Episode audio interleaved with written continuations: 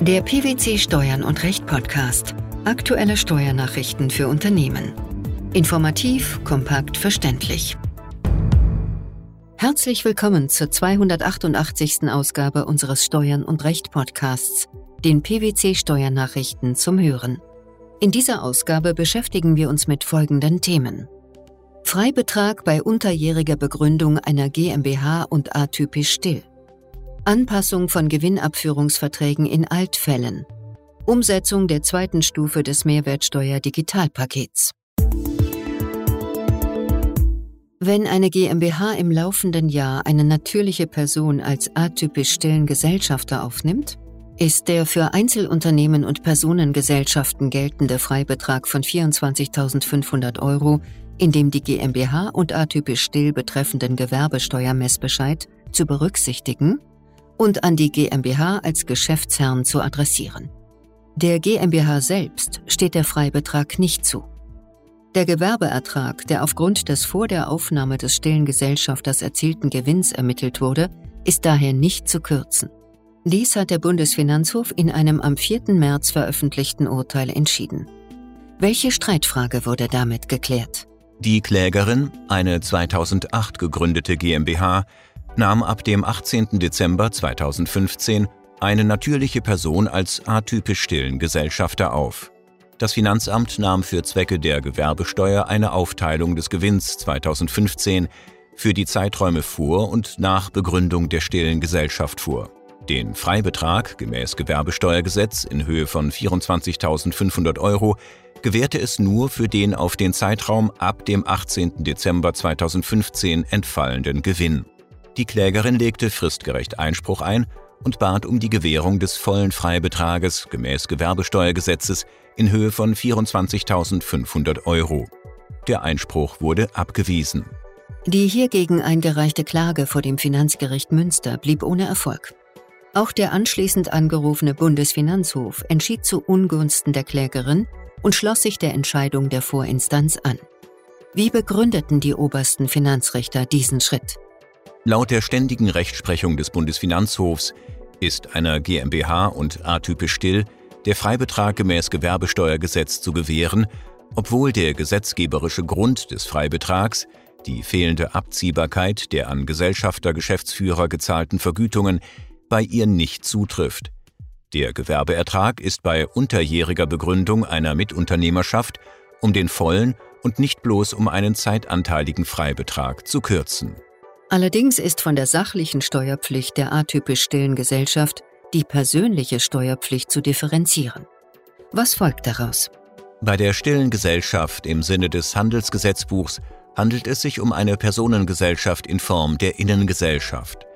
Für die atypische stille Gesellschaft gilt insoweit nichts anderes. Eine GmbH und atypisch still kann als reine Innengesellschaft nicht Beteiligte in einem Verfahren wegen Gewerbesteuer sein.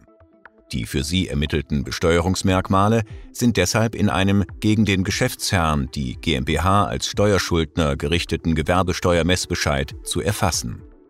Aufgrund des Fehlens eines gemeinschaftlichen Vermögens ist der Inhaber des Handelsgeschäftes, somit die GmbH, nach 5 Absatz 1 Gewerbesteuergesetz Steuerschuldner hinsichtlich der Gewerbesteuer der atypisch stillen Gesellschaft.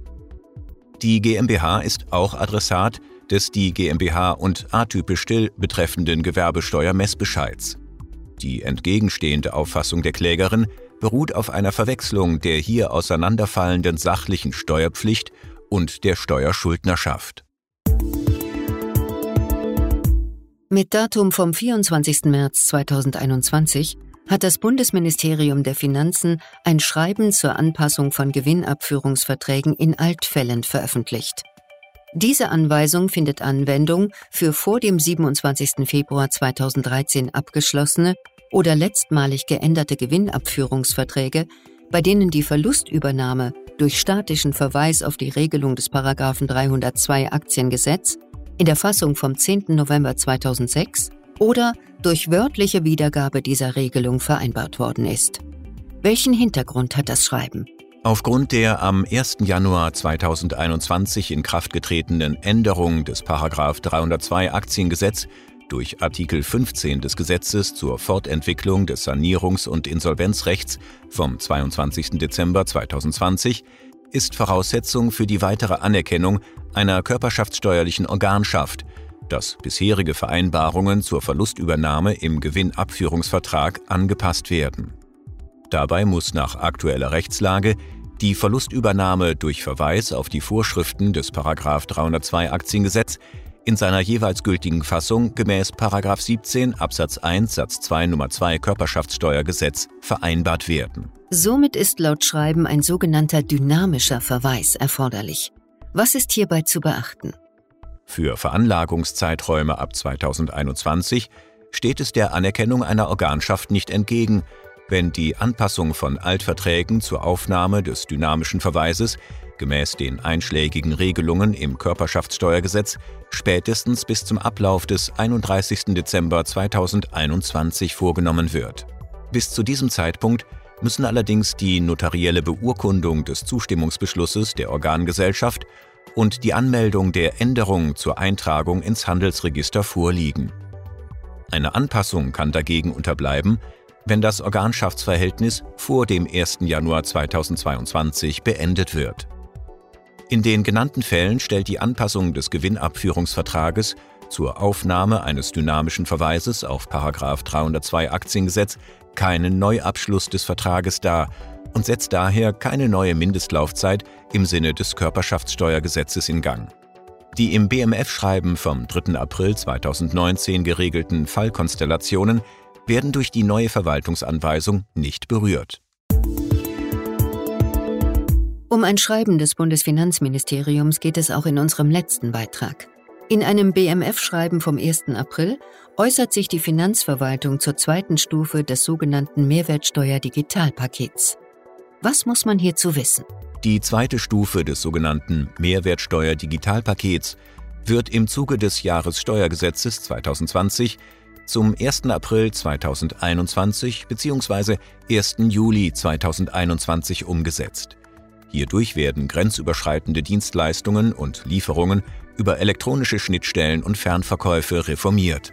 Welche Bereiche beinhaltet die zweite Stufe des Mehrwertsteuer-Digitalpakets?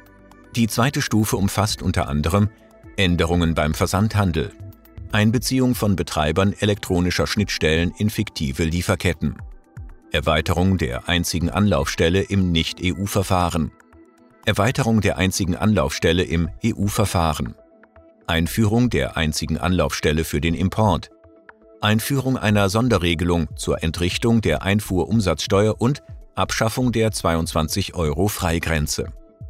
Außerdem wurde zeitgleich 5 der Umsatzsteuerdurchführungsverordnung aufgehoben da auch bei grenzüberschreitenden Personenbeförderungen im Gelegenheitsverkehr mit Kraftfahrzeugen an Nichtunternehmer ab 1. Juli 2021 vom besonderen Besteuerungsverfahren nach 18i oder 18j und folgende Umsatzsteuergesetz Gebrauch gemacht werden kann.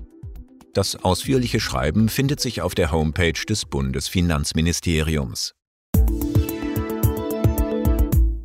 Der Freibetrag bei unterjähriger Begründung einer GmbH und atypisch still, die Anpassung von Gewinnabführungsverträgen in Altfällen sowie die Umsetzung der zweiten Stufe des Mehrwertsteuer-Digitalpakets.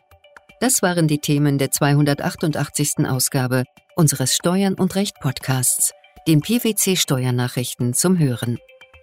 Wir freuen uns, dass Sie dabei waren und hoffen, dass Sie auch das nächste Mal wieder in die PwC Steuernachrichten reinhören. Steuerliche Beiträge zum Nachlesen finden Sie in der Zwischenzeit unter blogs.pwc.de slash steuern und recht.